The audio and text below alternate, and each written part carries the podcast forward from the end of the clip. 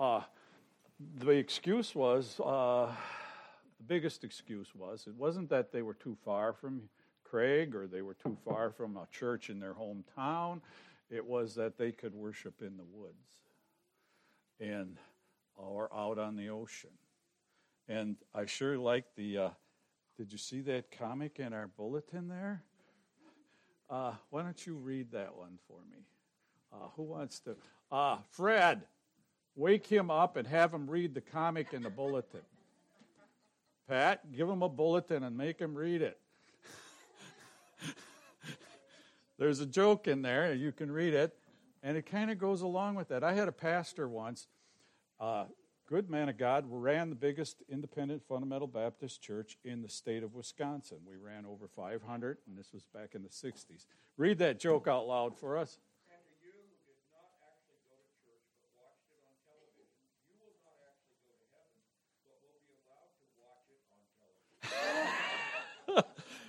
thanks to Brother Jim. He does a great job with our bulletin. I keep giving him more and more battle plans, and he comes up with better ones on his own.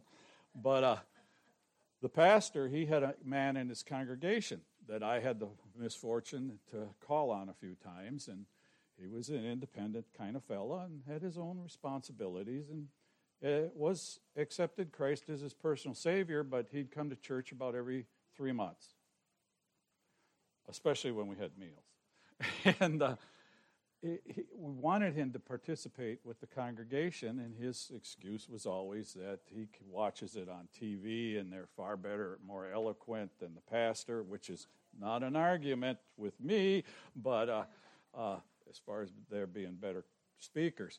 But uh, he held to that. And he, I says, well, do you do you give anything to the Lord? Yeah, he says, I send into. I got their little plaque here they give for you know so many tears club and this I got this handkerchief and I got this thing and that. And I go, what a what a terrible thing that he sends it so far away and the local church is right here, a good local church. And didn't disagree with us doctrinally or anything, just thought it was much more convenient to go to church in his underwear or his pajamas than, than to get dressed up and see other people. And, you know, the hypocrite arguments always come up. And what I tell people with hip, that talk about the hypocrite argument is, you know, you don't like sister so and so because she's a hypocrite, and you don't like to go to church and sit there and see the hypocrites in the front or in the back or like Brother Fred in the corner. you, uh, but I says, I said to this, this is a, uh, this is a commercial in the middle of my illustration. Uh, I says to the lady, I says, well, you know, I see her over at the grocery store. I see her over at the uh, at the five and ten right there at the end of the street. There, she goes to that quite a bit. Where do you go grocery shopping? you know, and that's that's that's things preachers deal with. Now back to the pastor. I'm telling you, he was a great man of God, and uh, stayed with the church 32 years and grew it from his living room to 500 plus. And that church is in existence today. And one of the reasons I'm standing before you is he had a Bible Institute in that church, which he didn't teach much. You know, he had a class or two. But uh, I'm a product of that Bible Institute there. That J. Frank Norris, if you know your names, and that doesn't mean much to a lot of people, that he initially set up and established. But back to the story this gentleman wouldn't come to church. That's fine, and we ministered to him from afar. Uh, he'd listen once in a while to our radio broadcast we had at that church, and uh, would comment about it when he came to let us know he would tune in to us once in a while. And, uh, he had a terminal illness that was coming on rather quickly, and he called the pastor. Now, I don't know what I would do in that situation, but he called the pastor and says, I need you to come and see me he said, Call Brother Graham, Billy Graham. He says, That's where you've been sending your money. That's where you brag about your participation. It's call Brother Billy Graham. So if you're thinking about dying, you might as well go to a good fundamental church. if you want to get buried properly. Uh, that, uh, that, is, that is tough. But I wouldn't, I don't say I'd subscribe to that, but that's the feelings you put a pastor through when it comes down to those things. It just, it's, it's very hurtful sometimes.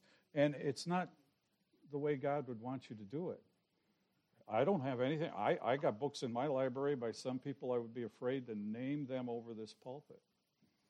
But when I read them, I pray before I read them.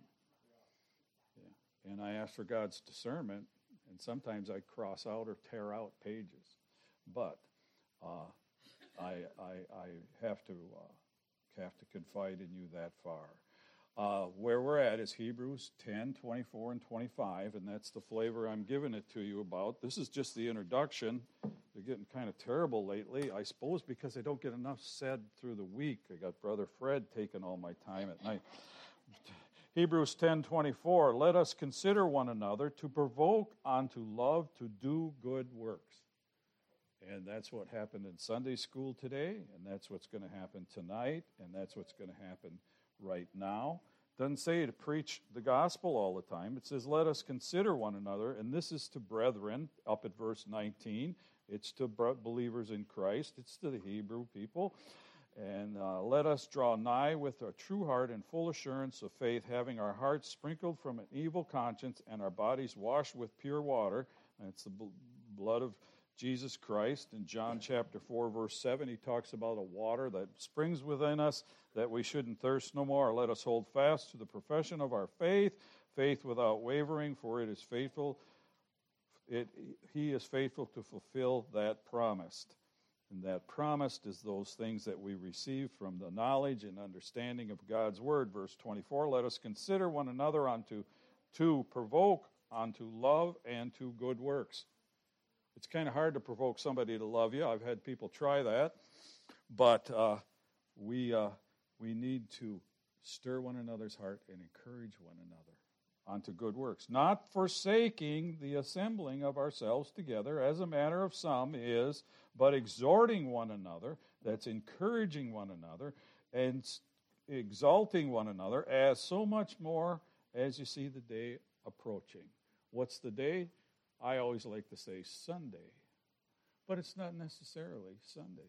As we are going to be looking at in the evening services with Brother Fred, uh, we're going to see, well, the lectures, but uh, we're going to see uh, the day approaching. Turn on the news this morning. There's a day approaching. Even the broadcasters on the news say it's ominous what situations we're in and the pending times we're in. The Lord may tarry as he as he wills a hundred years, but it's approaching, and there's no turning back. It could be ten minutes. There's nothing in the way of everything breaking loose. And that's one reason we're taking the time for uh, the to just look at the end times and prophecy and stuff, and consider some of the things that have fallen in place in our evening services. Uh, that's all been said. God knows God knows your reasons for. I'm not just trying to make this a big church attendance type of thing. I'm just reminding you and exhorting you to be faithful and attend. And when you can, you can. I know we're in a country and an age and at a time where we're pulled in a thousand different directions. And uh, God knows. And that's where we're springing off into our message Isaiah 59 12. For our transgressions and it's entitled God Knows. And you go to the book of Isaiah, we're going to have six verses in the Old Testament and six verses in the New Testament, and look at salvation from the perspective of the whole Bible. I purposely avoided the uh, classical Romans road, which I pointed out to several people from different denominations and different inquiries as they looked at their John and Romans. It's written on the inside cover, it's underlined as you move through the book, and the assurance of salvation is even underlined as you get to about page 68 or 4, I believe, in the book. And uh, all it is is underlined scripture, it's not anything else. And uh, the Romans Road is in the book of Romans, and book of John talks about salvation. I'm going to stay away from those classic verses, and I want to show you how in the Bible, scripture, we're true to the Bible. You're going to find salvation in every book of the Bible. There's some that it's a little harder than others. I have to admit to myself, the book of Exodus You have to get a little theological to find it sometimes, but it's in every book of the Bible. And so we're going to start out in Isaiah 59 12, where it says, God knows where we're at, where each one of us are at spiritually, emotionally, physically. He's the one who judges. He's the one who judges our salvation.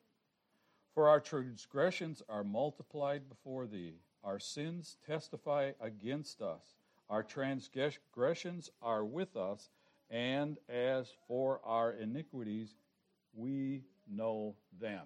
Now, iniquities are something that take place a lot more inside than outward appearances. Webster's dictionary says sin is simply to miss the mark. You can look at the Greek, you can look at the Hebrew, it all means basically you miss the mark. Our transgressions is another thing. There's three categories here written out our transgressions, our sins, and our iniquities, and they all have different meanings. Now, our transgressions, it simply means to pass or cross over the line. Makes sense, doesn't it? Bible's its best dictionary. God knows where we've crossed over the line. God knows when we've missed the mark. And it's kind of polite way of saying you're a sinner when you just simply miss the mark. Because it, it, it, it, takes in account that all of us are at least trying. Unfortunately, some of us go beyond that into our iniquities, and our iniquities are gross injustice or wickedness. That's what iniquities mean gross injustice or wickedness, basically of a spiritual nature or non physical type. Putin is com- committing gross injustices, both physically and emotionally and spiritually, upon those people and upon the world. He's a testimony of wickedness to the entire universe right now. Letting you know, I get up in the morning a little bit upset. I, I, if I was younger, I'd enlist. If it'd do any good here, I think I'd go join a different group of people. Uh, but uh, that's where we're at. We're all violated by his gross iniquities. And that's what iniquity is about. Thou ha- and let's go to Psalms verse ni- chapter 90 of Psalms, verse 8. Psalms 90 verse 8. You got to go back a couple pages. Psalms 90 verse 8. This is God's perspective of us. For once he said, For our transgressions are multiplied before thee, our sins testify against us, for our transgressions are with us, and for our iniquities we know them. Personal thing. Psalms 90, verse 8 says, Thou hast set our iniquities before thee, and our secret sins in the light of thy countenance. God knows your heart. God knows if you're faking it. God knows if you're if you're in it, your inabilities. He knows your capabilities. He knows whether your excuses are justified. I'm not trying to figure it out. And I don't expect anybody else to figure mine out. Uh, they're, they're probably very transparent or very uh, in your face kind of things, but at the same time, God knows them. God knows why you don't go to church. God knows why you can't make it. God knows why you're there. God knows if you're really saved. God knows how you've behaved. God knows if you give. You can ask Brother uh, Kevin, I don't know who gives in this church. I don't want to know who gives. I don't even know how much my wife gives to this church. I know she gives my tithe out of my basic subsistence check. And I don't I don't keep track of it. So God knows where you stand that way. He knows where I stand that way. My Bible says is not let the right hand know what the left is doing. You know, and it also says if your hand offends you, cut it off.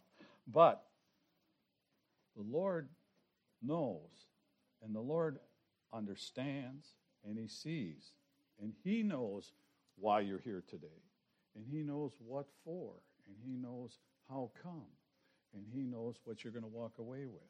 It's my job to, I often think I'm standing up here with a shotgun trying to kill an elephant. And uh, I don't know what your sins are. I don't want to know what they all are. If they don't come screaming out at me, I really don't care. I care in the sense of a pastor, and I want to help you overcome them, and I want to help you get victory over them, but I don't aim at anybody in particular. Psalms 103, verse 10. He, meaning God, hath not dealt with us after our sins, nor rewarded us according to our iniquities. That's Psalms 103, verse 10. He, that is God, hath not, he doesn't deal with us, deal with us after our sins. Now that word is according to, we get that. After it implies that we, he doesn't deal with us in relationship to our sins. He looks at us just like I just told you I have to look at everybody else. We're all sinners. You know, my dogs ran off on me up there at Nocatee this week, and I ran down the beach and fell over stumps and everything else and was so mad at them. And I was ready to, if I had had a gun. And I got, they, you know where they ran to? The grandkids' house down the beach. so they didn't, and they were there. You hear they, they know I'm talking about them. And when they when they come back, they had this puppy look in their eyes, and they just, oh, you know, I'm so sad. And, are you really upset with me? And I just didn't say. I just they could tell I was upset. It was two days before I fed him. My wife fed him. and I think that's how God gets with us a lot of times. He, he looks at us and he loves us. He just handles us as much as he has to then. Wouldn't you rather? Now they all made friends with me this morning, and they probably heard me raise my voice, and that's why they're barking. Uh, either that or Romeo come by. Romeo is the, the neighborhood dog. Uh, God deals with us. It's so much easier to deal with us.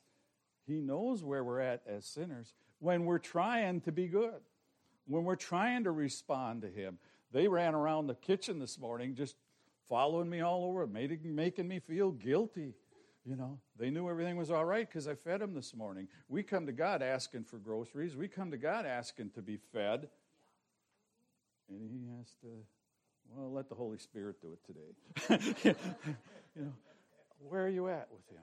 What's your relationship with Him? That's why you come to church, is to work on that relationship to encourage yourself with that relationship, to work with each other. So, God hath not dealt, I said God, but the word is He in Psalms 103:10. He, God, hath not dealt with us after our sins, nor rewarded us according to our iniquities. If we got what we deserved, there wouldn't be such a thing as grace and mercy. 1 Peter 2:24 we'll jump into the New Testament. We're talking about who now? 1 Peter 2.24, way to the back of your Bible. Consistency of God's word's amazing. I got a little book in my library I just unpacked the other day. Uh, most of my library, First Peter.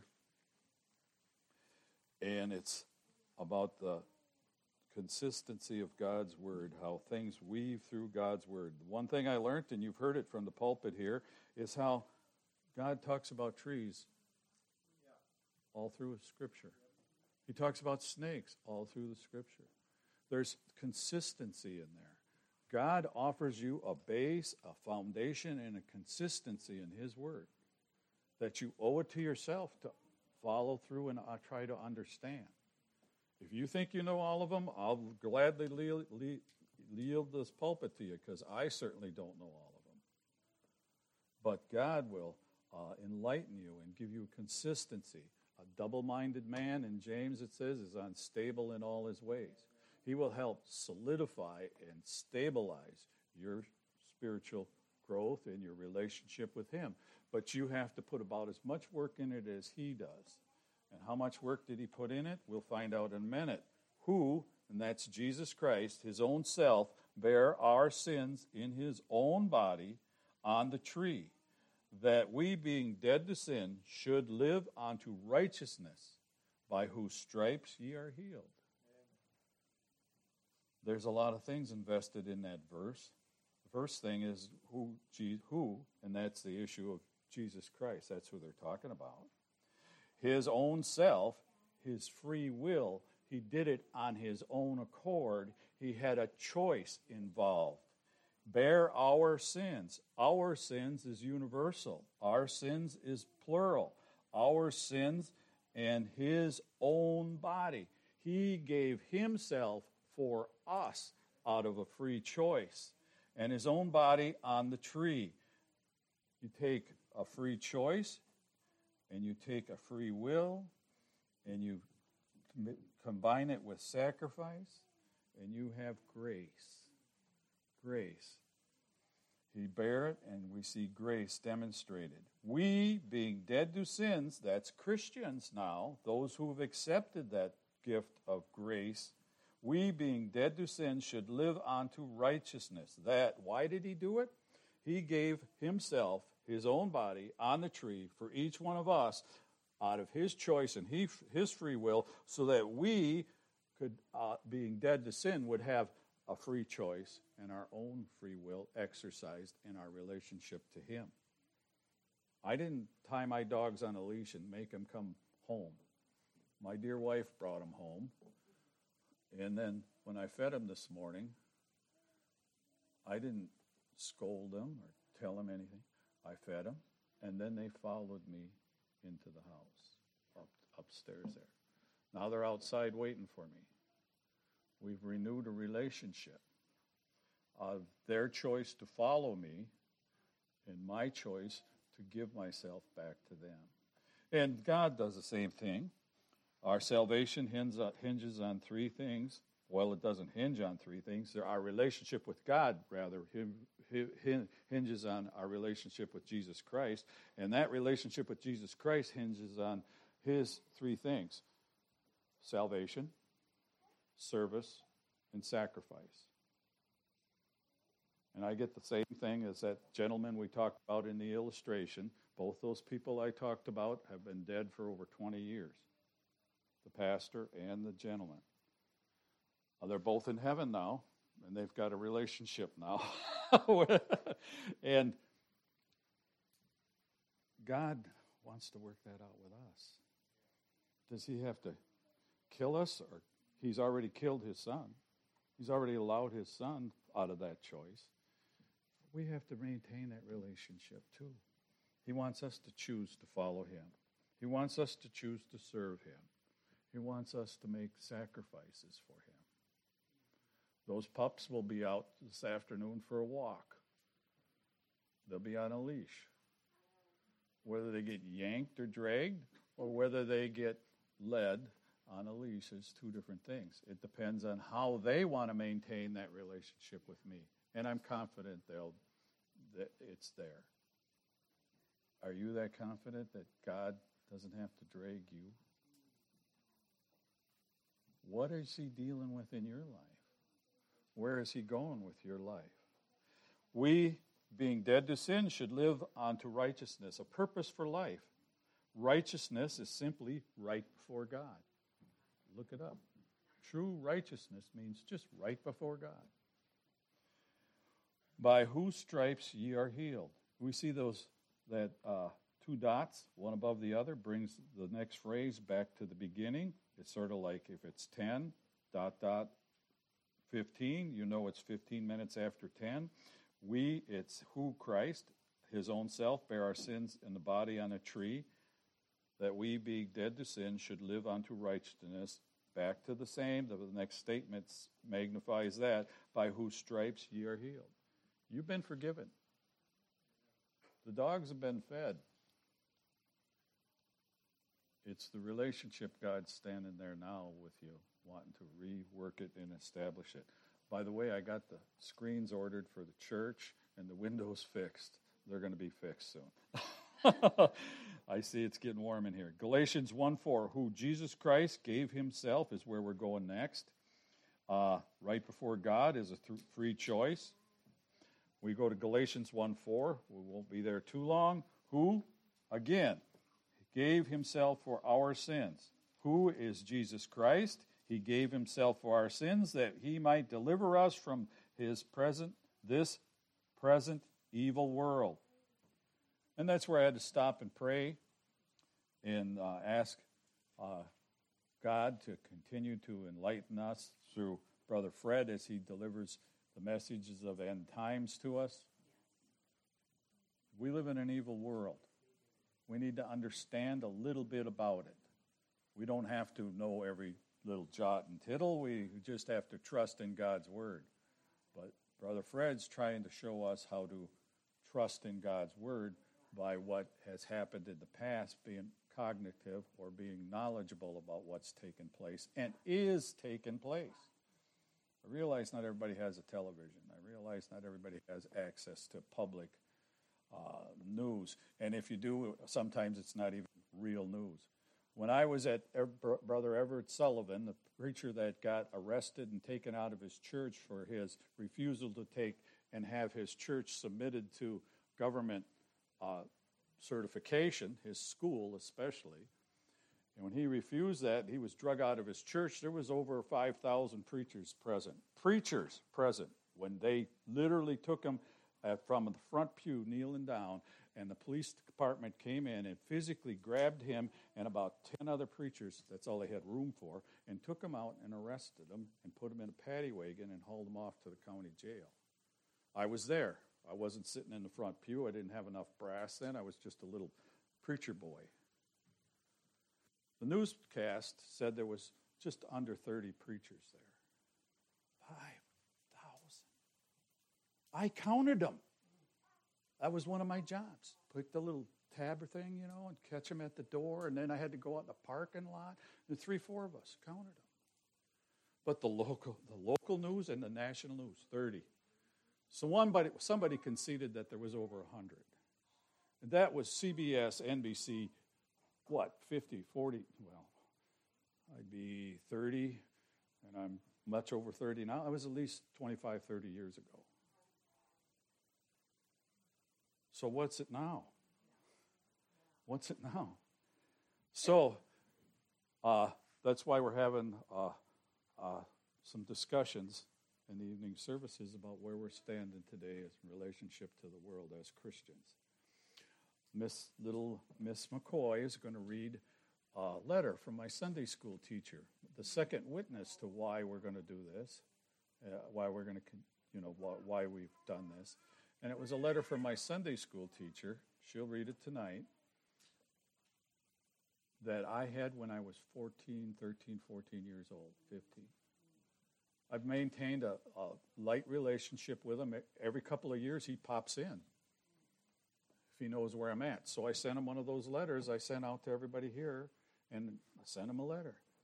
He sent me a book written by a liberal college, liberal, a liberal Christian college, but a, a verified Christian college. Moody Bible Institute is nothing to frown about but they're not the same stripe we are as far as I look at them as Coast Guard and we're, we're Marines. Amen. But uh, it's uh, the top title of the book is written by the president of the college. I say his name, some of you would know it. Uh, it says Christian persecution in this day and age. How to, how to, and subtitled, How to Respond correctly to the assault on Christianity. We're coming into it. So I needed to, that's why I wanted some enlightenment and to let you know where I feel we are as a congregation, as a people. We're on the edge of some battles. If not us, our children. We need to be grounded. And the first thing we need to do is grind, ground ourselves in salvation and the relationship we have with our Savior Jesus Christ. The next place we go as we conclude, and He, Jesus Christ, is the propitiation for our sins, and not for ours only, but also for the sins of the whole world. Past, present tense, and that's 1 John chapter 2, verse 2. You can look at it. We're going to be on the word perpetuation for a few minutes, and we'll close that out. 1 John chapter 2 verse 2 and Jesus Christ it says and he I said in there indicating you can see by the scriptures on either side of that they're talking about Jesus Christ is the perpetuation for our sins and not for our sins only but, for the sins of the whole world. He died for Putin. Jesus Christ died for Putin. He died for everybody who worships Putin. That's who he surrounds himself with. He died for our president, too. He died for your boss. He died for your secretary. He died for everyone, your enemies. He died for everyone. And if he made that kind of sacrifice for everyone, how do you expect him to do much for you if that's all you are, is the same as everyone else? And he, Jesus Christ, is a perpetuation for our sins, and not ours only, but for the whole world. Christ died for everyone. Taking a look. Propitiation. I told you we'd talk about it for just a minute. Propitiation is the act of appeasing or making well concern well concerning a deity, thus incurring divine favor or avoiding divine retribution. The world runs on that. The reasons you don't hear much about the Philistines anymore is they didn't have a centralized religion. Any the Incas had a centralized re- religion, and they believed in appeasing their gods, and they practiced it, and they dominated South America. Their temples are still being found today as they clear jungle away. The uh, Egyptians appeased their gods. They propitiated their gods. That's where you hear about sacrifices. And the whole thing of blood being shed for sin is nothing new. In the biblical times, sure, it was practiced. And the Old Testament was all about the appeasement, the propitiation of blood being shed for sin. And uh, uh, the world, it's synonymous to pacify, uh, to participate. Examples of propitiation in this day and age is the act of making peace or doing something pleasing for someone. An example of propitiation is offering a gift to a former boss's enemy. Wow. Business enemy business, former business, boss's business enemy. That's what propitiation's all about. Jesus Christ propitiated himself for you and I. Here is love, let's go to the last one, and I did hit First John. We'll stop in First John, and I'll just summarize very shortly here. First John chapter 4, verse 10. First John, way towards the back again. I think we're going to bounce to Malachi and Psalms and Jeremiah, but I'll read those to you. 1 John 4:10.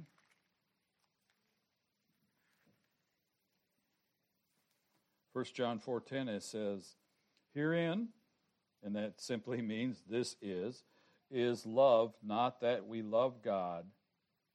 He didn't do anything for us because we loved him, but that he loved us and sent his son to be a propitiation for our sins. That's 1 John 4:10 and 1 John 3:5. Go back a page, and you know that he was manifested to take away our sins, and in him is no sin. He fulfilled God's demand for sin being taken away. God's demand that sin could not be in his presence, that sin could not be in heaven and uh, manifested means to make clear, disclosure, make apparent, obvious, or evident. And so, Jesus Christ took our sins away. In him there was no sin. Then we'll go to for he for I delivered unto you, and that's uh, 1 Corinthians 15. No, we'll go down to Malachi 7:19.